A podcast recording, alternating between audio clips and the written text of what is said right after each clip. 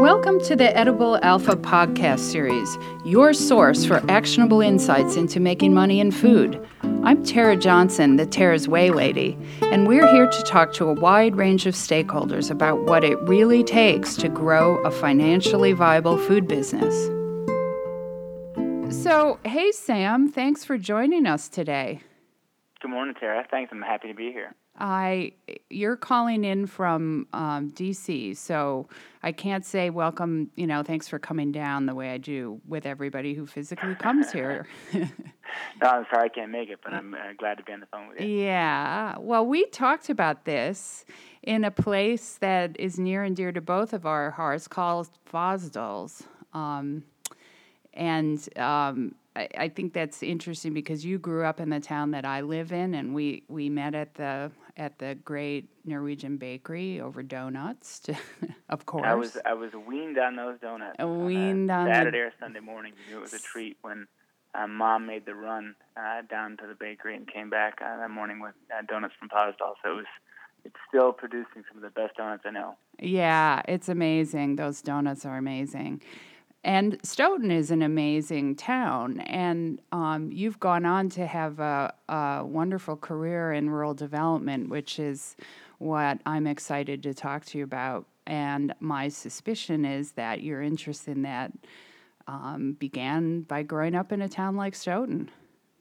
Yeah, you know what? It was Madison was always only 30 minutes away, but growing up, it really felt like a small town, and I think it still is, even though it's grown in size a little bit. When I was there, it was about 7,500 to 8,500 people. But it's one of those towns where most kids growing up, even if you were in town and didn't live out in the country, as we called it back then, your job options if you were a kid were still either detasseling corn or harvesting tobacco. And so I chose the latter in my first job. And so you really grew up knowing that you lived in a rural area, and it, at least in part, shaped who you were. Absolutely. And harvesting tobacco probably convinced you that you needed to go to college. You know what? It maybe did that. It was great being able to be 13 or 14-year-olds and have money in your pocket, though. Oh, yeah. And you were out there as one of the younger kids, and you were doing the work with everybody else. So I have fond memories on Kenneth Cunglin's tobacco farm. It's brutal work, but it's actually not that bad. Yeah, well, and if you can do it when you're 13, that's a good deal. Okay, so you grew up in Stoughton, and then did you go to UW-Madison? I headed away to college, but just up to the Twin Cities, the little school called Macalester College. Went to grad school somewhere in there, and then came back to UW for law school. Ah, okay. All right. And then you made your way to D.C.? Ultimately, yeah. I had somewhere in between there, I'd spent a couple years in Zambia in the Peace Corps in a very rural Zambian area working with subsistence farmers. And so it certainly was a different type of rural development that I've been working on for the past several years. But it showed kind of gave some clues in different contexts of the value of being smart, even in rural Zambia, about how you grew your food and what type of choices of crops you wanted to grow. I after law school, practiced law for about 5 years with an antitrust firm that really represented small businesses that were trying to claw their way into the market or prevent them, their ideas and work from being blocked by larger firms. And then really headed out to D.C. For the last 4 years of President Obama's administration. And there got to work at USDA and helped lead, and then led a little shop within the USDA, which is a larger government agency, but within USDA was the administrator for USDA's Rural Business Cooperative Service, which has a few programs that are designed for and targeted at farmers, but really is meant to spur and to support a lot of other type of non-agriculture rural businesses. Right, and I think that's one of the interesting things about USDA and about rural communities in general is that I think people don't understand that USDA does get involved in rural development for things beyond agriculture. Certainly, the USDA founded, I think, at the time when most Americans were either farmers or were in agriculture in one way, shape, or form. And nowadays, there's a lot of programs at USDA that are working with and supporting farmers. But it's important to recognize that if farmers and folks who are in agriculture don't have thriving towns and other businesses that support schools and hospitals and other ways, then it's not a really great place to live. And so a big part of rural development at USDA is thinking about the thriving prosperity and livability of those rural communities like Stoughton. Right. So this is so timely for me because one of the things that I do in my role at the university is speak in rural communities, and they like to hear me talk because of my prior work starting Tara's Way, mm-hmm. and that project brought high-tech manufacturing jobs to a rural community in Wisconsin in the dairy industry, and the dairy industry has really struggled over the past few years, and with it, those small communities are struggling. So the last talk I gave, somebody raised her hand at the end, and she said, "I'm a farmer, older woman," and she said, "Our town is dying. What do you think we should do?" And what's interesting to me about that is I'm a business person. I'm not an economic development person. But you could see the angst on her face, right, to see their community dying because the agricultural community is suffering. Yeah. It reminds me of when I served as administrator for the Rural Business Cooperative Service, one of the more nerve-wracking and scary things I had, but also one of the most special task I had to do was head up to Capitol Hill in Washington and testify on behalf of the performance of those programs. And there's a senator from Montana, Senator Tester, who is a farmer himself, he's a rancher.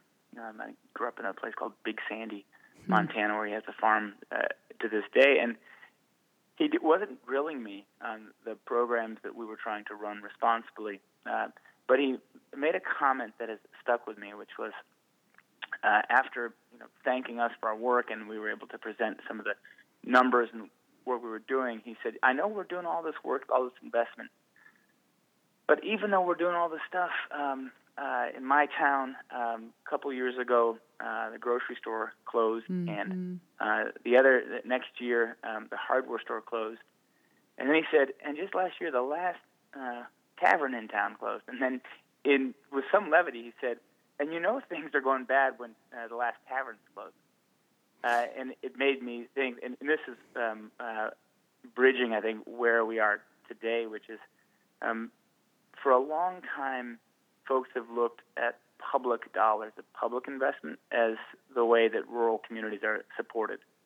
And I think that there's an important role and will remain an important role for public programs, federal government, state government, but tapping into some of the private dollars that may not know about the opportunity in rural America.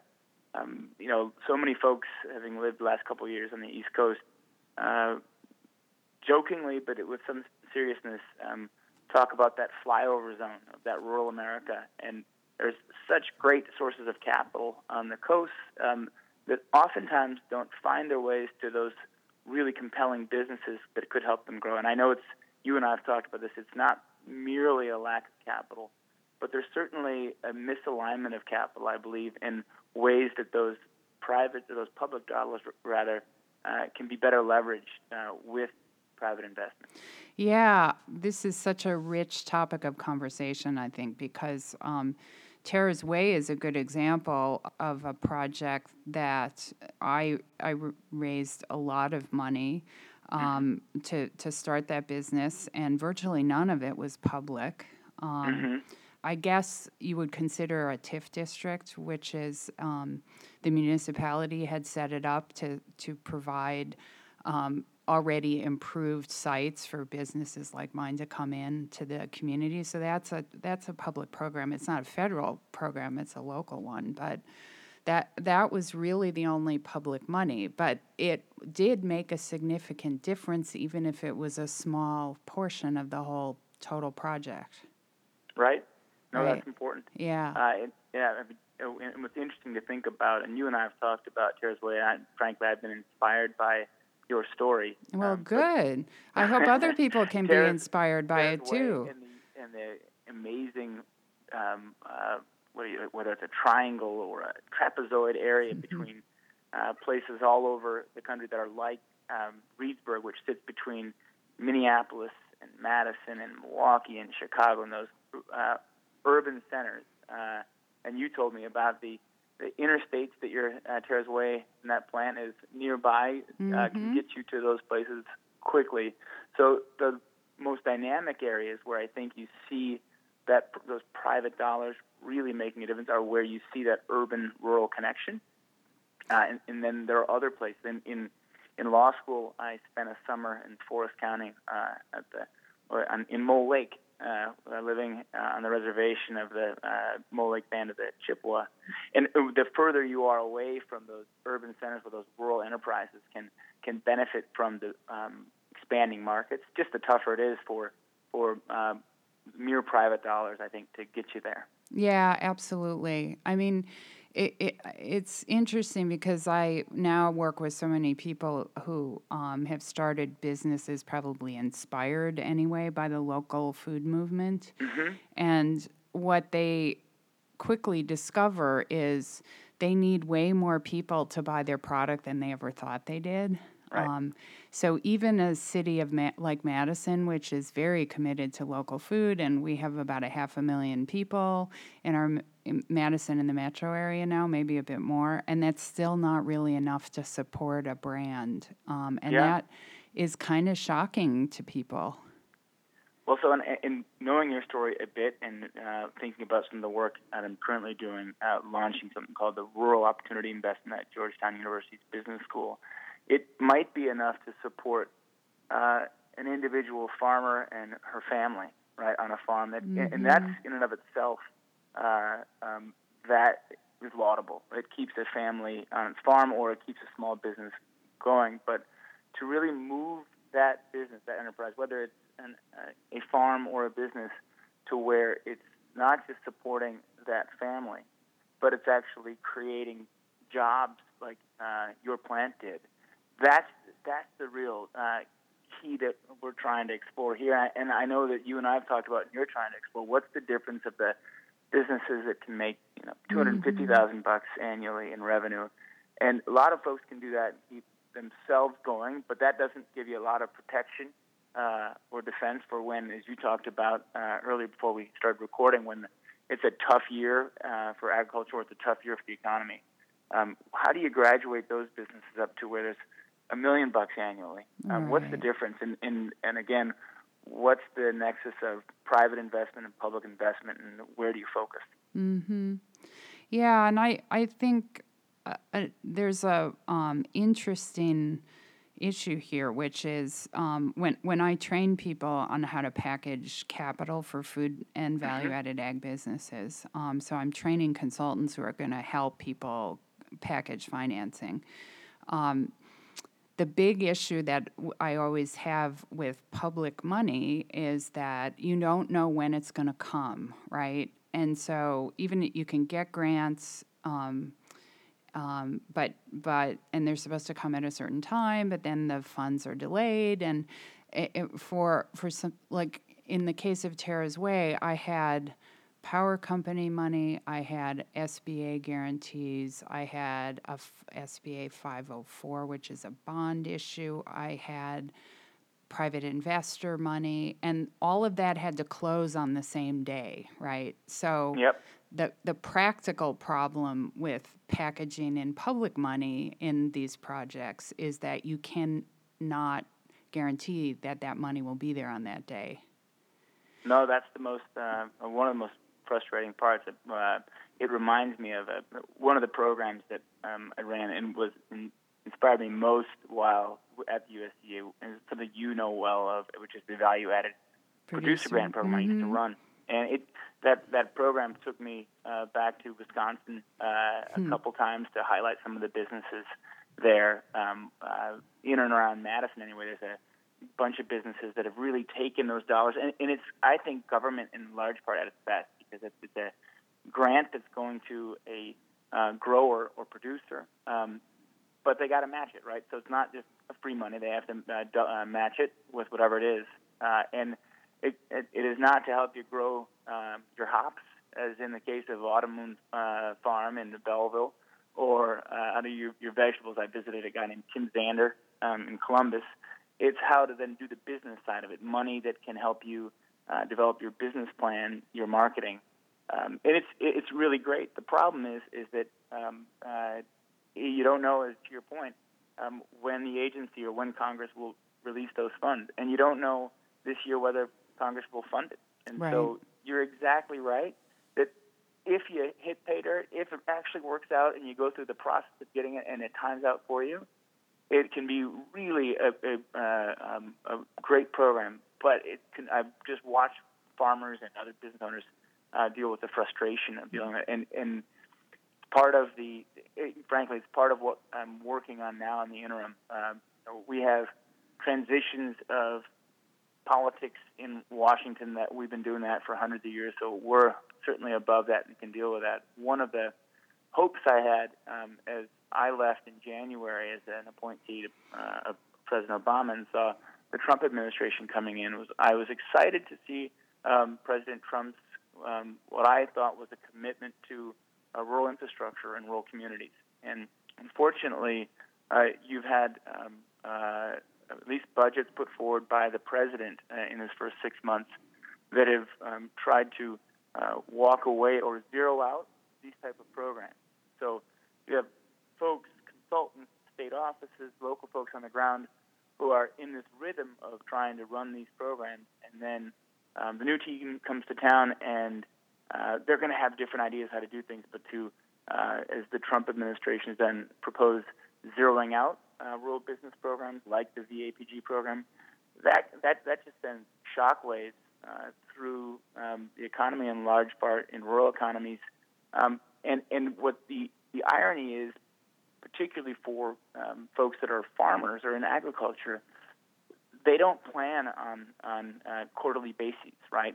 They do year plans or multi-year plans. Mm-hmm. And so when you change things, and they've already been planning for a year, boy, it really gums up the works.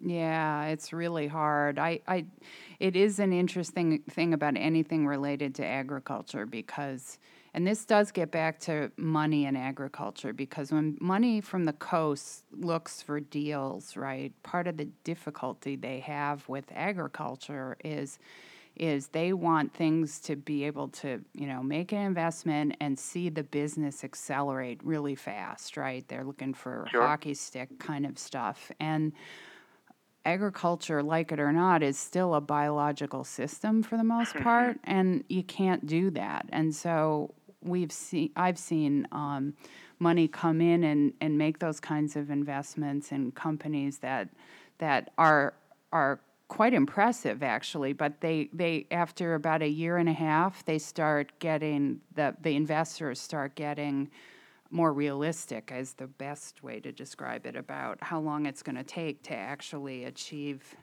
this, the scaling up of the business. Yeah, and I listened to your podcast with a gentleman from Badgerland Financial. Paul Damon. And so there you can listen to a person who represents a ag lender, and they get it, right? And so totally. That's what we're trying to do with the Rural Opportunity Initiative at Georgetown University. It's a kind of a national focus, bringing together national, regional, and local capital sources, mm-hmm. And creating a conversation with folks, not just in this first year, we're focusing on ag's impact on the rural economy, mm-hmm. and not agriculture alone, ag-related businesses. So Tara's Way would certainly fall into that. Mm-hmm. And trying to not just bring those pipeline of potential rural businesses together with the capital sources, but educating those capital sources exactly on what you're talking about, on the nature of rural businesses and agriculture enterprises.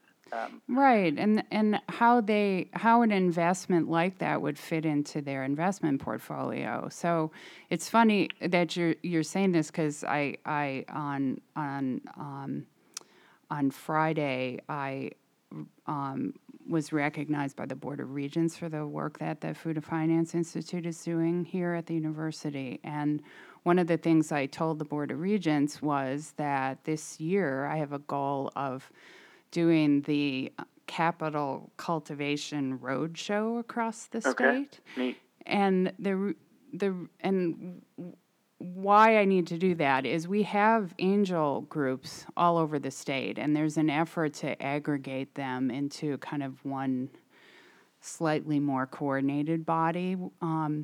But the people who participate in those are all accredited investors. They've typically made their money in something other than agriculture and food, right? So software, medical devices, something like that. And investors tend to invest in things they feel comfortable with. They understand the business model. And so we don't get a lot of money out of those more formal networks in the state into ag and food because they don't understand it. So... Yeah. How to make money at it, right? And so Tara's FFI Roadshow is going to just be education for investors about how you make money, what to look for, how you do due diligence in a food and value-added ag company. Well, that's great to know. Maybe we have our partnering right now with 3 land-grant partners. It's an interesting venture at Georgetown University's business school, which is a premier business school in the nation, but it certainly doesn't have deep rural credibility. No. So we've partnered with, we have 3 partner institutions, Iowa State, Mississippi State, and Purdue University, and USDA's National Institute for Food and Agriculture, kind of our core team. And so we will be working closely with our land grant partners as we do this, focusing and modeling some of the things that I'm talking about, and it sounds like you're doing, so we need to keep in touch about that. We definitely do, because both Iowa State and Purdue are, I'm going to be training some of their staff, actually, on the food finance training to help the staff understand how to look for, how to consult with the value-added ag enterprises about money, right? Because they're kind of two sides of this, right? The businesses have to be ready to and credible asking for money, and then the money has to understand the opportunity. That's exactly right. One of the, I guess on top of that, and you're focused more on the ag-related businesses, I think. And I think that might be an easier sweet spot to avoid what we've seen in the past and what we're trying to avoid with this initiative at Georgetown, which is capital, as you told me when we met at Fozdals, said, hey, if capital will find a place if the enterprise can promise an investor return. And that's happened certainly in commodity agriculture for years. Large-scale commodity agriculture has not had a problem finding capital. And so what we're trying to focus on with the Rural Opportunity Initiative with our partners, our land grant partners, is not only where there's investor return for that investor, but that there's also a return for the community. Mm-hmm. One of the, at least the narrative we've heard too often is that, sure, large-scale agriculture has been able to, over the last 30 years, and this is a generalization, but produce a lot of returns for investors in large cities on the coast. But hasn't necessarily kept the wealth in those communities. And so what we're trying to think about and explore, and I think you've already tapped into this, are what are those rural ag or ag-related businesses that are both providing that investor return so that the private capital has a pipeline of deals to find, but also that doesn't suck that wealth out but keeps that wealth in the community. Which is, I think those are our target businesses. Right, and this is such a challenge to get your head around, because going back to that community where I spoke, and the woman said, what should we do? Our town is dying. When I got to that town, normally when I speak, I don't write down or print out where I'm going, because I can always get it on my phone, right? So I get to the town, and I go downtown, and pretty much everything is boarded up, and I look at my phone, and I can't get data on my phone. And so then when I spoke, I said, you need data here. I mean, it's kind of like, without that, you're dead as a town, right? And what was interesting is that in that particular instance, there's one person. I mean, there are a bunch of people who care a lot about their town. There's a new school superintendent there, relatively new. In rural Wisconsin, he's been there for 3 years. He's new, right? You have to be there for 3 generations to not be new. But anyway, he's brought a lot of energy to the situation, and is using the school as the primary vehicle to get broadband into the town.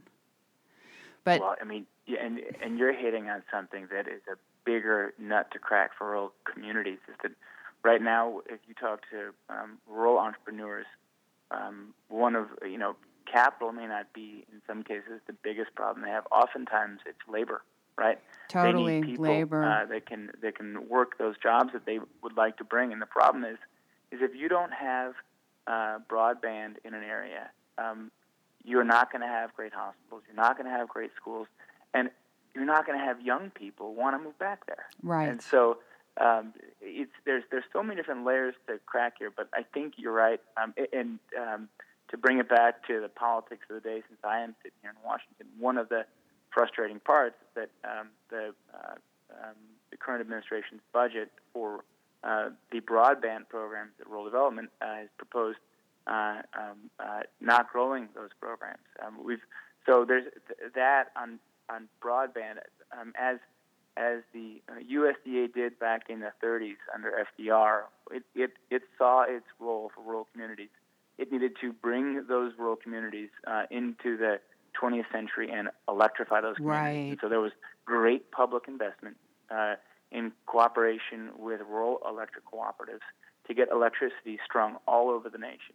Mm-hmm. In a similar vein, this is the type of commitment. This is where, in my opinion, there's a real, with some private partnership, but this is mm-hmm. where public dollars have to step up, because the job is just too big, and it's not fair to be, and it won't work if it's spotty, not to have great broadband coverage all over. Right.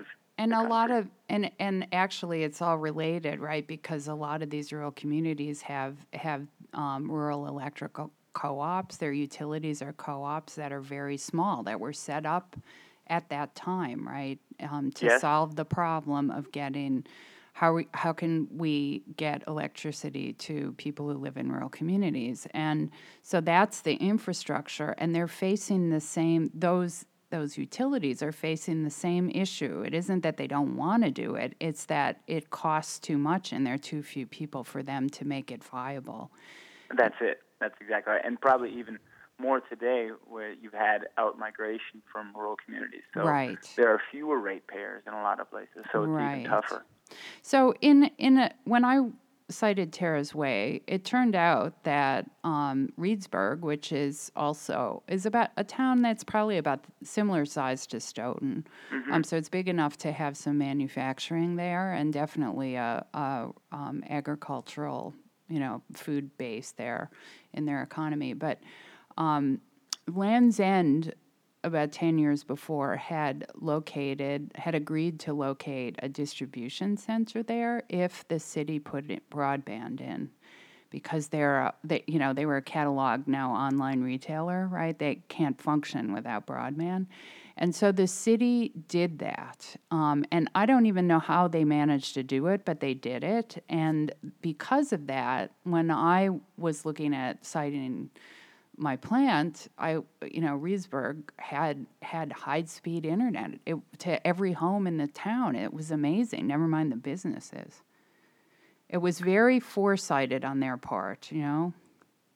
And so Reedsburg, I'd love to know the story of how they were able to pull it off. Yeah, I talk when I travel around the state. I talk about Reedsburg because part of what was so impressive about Reedsburg is that when I put out to like a 5-county region in southwestern Wisconsin to the economic development people that I was looking to site a plant, I knew very well what my wastewater requirements and land requirements, all those things were.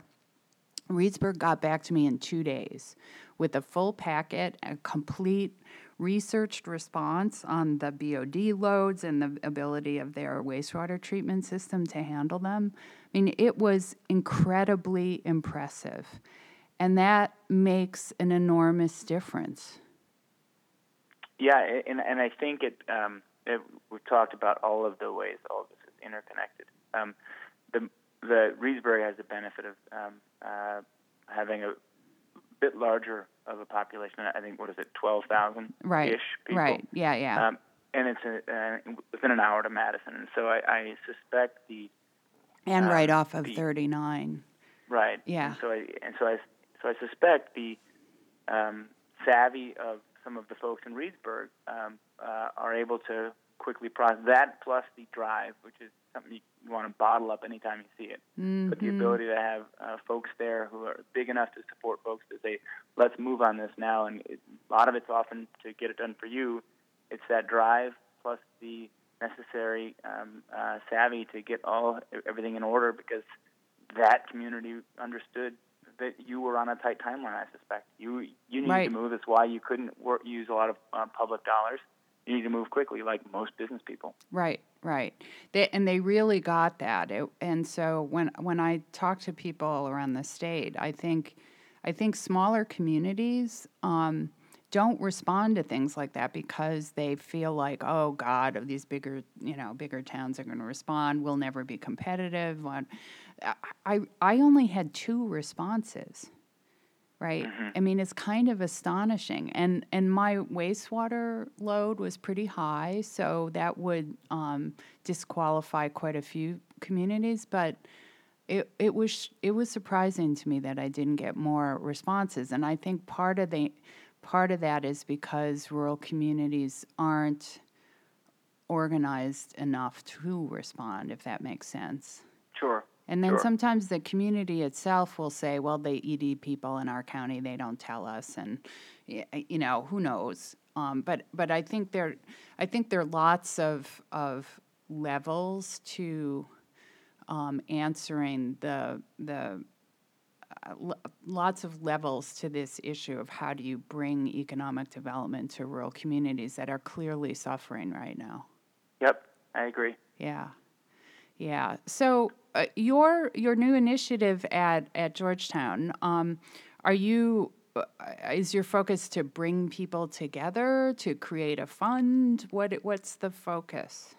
We've just launched it in the last couple months, and so there's a DC focus, which is having the benefit of being in Washington and having the all of the policy stakeholders in the city that are here, tapping into that while we are partnering with our land grant. So in part, there's a convening purpose of what we're able to do at Georgetown University. But there's 2 other important components of the initiative. One is to raise a fund. Initially, our hope is to be able to raise a fund that supports graduating MBA students from Georgetown and our partner, land grant partners, that are able to then, it would be a competitive process where our a applicant or in a competition each year, a graduating MBA student is able to present a business plan that would be for a rural-based business, and that we'd be able to, with the funds we raise, support that entrepreneur for a year trying to get that business off the ground. And so I think some of the biggest assets we have are the students here at Georgetown, at Purdue, Iowa State, Mississippi State. So that's one. There's another portion. We'll be doing some field symposiums, partnering with those land grant partners for the initial year, and then going out and recognizing that what Georgetown can do is it can bring a lot of those entrepreneurs, those sources of capital, kind of the national and regional sources of capital, can bring them in the case of Iowa State, for instance, can bring them to places like Ames, Iowa, using partners like Iowa State Extension Service there, collaborating with the Farm Bureau and other organizations, can bring together Iowa entrepreneurs who are that kind of mezzanine-level businesses who are at the $250,000 revenue level, but who have that hunger appetite to grow. And that convening has the potential to do a couple of things. Connect those folks with capital sources that they may not know about. And one of the problems with rural is that rural opportunities that there aren't as many sources of capital. And so while you might be able to access it, it'll be more expensive. There are advantages urban businesses and entrepreneurs have. There are just a lot more sources of capital around, and so you can compete those sources of capital off each other. So the regional symposiums or the workshops will be, A, to bring the sources of capital and entrepreneurs together. Two, as we talked about this before, will be to educate those regional and national sources of capital about the unique challenges and opportunities for rural businesses. And then finally, this is where work that you're doing, it is not just capital, right? It's not just the lack of capital. It's the planning or the business planning that those rural entrepreneurs may need to really up their game, and the ability for Georgetown Business School to work with its land grant partners in a certificate program that can bring some of Georgetown's really great training to some of those businesses. That's our goal anyway, and so that's where we're charging ahead to plan with. Mm-hmm. Sounds like you guys get to collaborate with what I'm doing at Food Finance Institute. Sounds right. No, seriously. I mean, it's in a lot of ways it's very similar to what we're trying to accomplish here. I'm not trying to raise a fund because I really do believe that there's money is not actually the problem. I mean, it's always a problem to a certain extent, but it's the harder issue for me as I work with people right now is seeing. Helping them get their business to a place where it would be attractive for an investor, right? And the ag lenders are here and they have money and they want to. I can't guarantee this all over the country, but I know our Farm Credit around here and FSA around here. They are hungry to lend. They wish there were more. Deals that were attractive, right? My suspicion is that you'll find that around the country. No, I think that's right. I think that's right. I think there's still... But there's that equity piece is hard. Yeah. One of the ways that one of the smaller programs I was able to meet at USDA was something called the Rural Business Investment Program, which is a small program, but what it's done is it's helped capitalize venture capital funds that the stipulation is with the USDA license. Mm-hmm. What they're able to do then is they commit to making at least half of that fund's investment, that equity fund's investment, that venture capital fund investments into rural small businesses. And so you've seen a development of funds that are uniquely focused on rural businesses, and each fund has a bit of a unique focus to it. There's one out of Memphis which has a focus more on ag tech. There's another Advantage Capital that's based nationally, but done some work on the East Coast, which is really looking on value-added agriculture. They actually have an office in Madison. Oh, do they? Yeah. Great.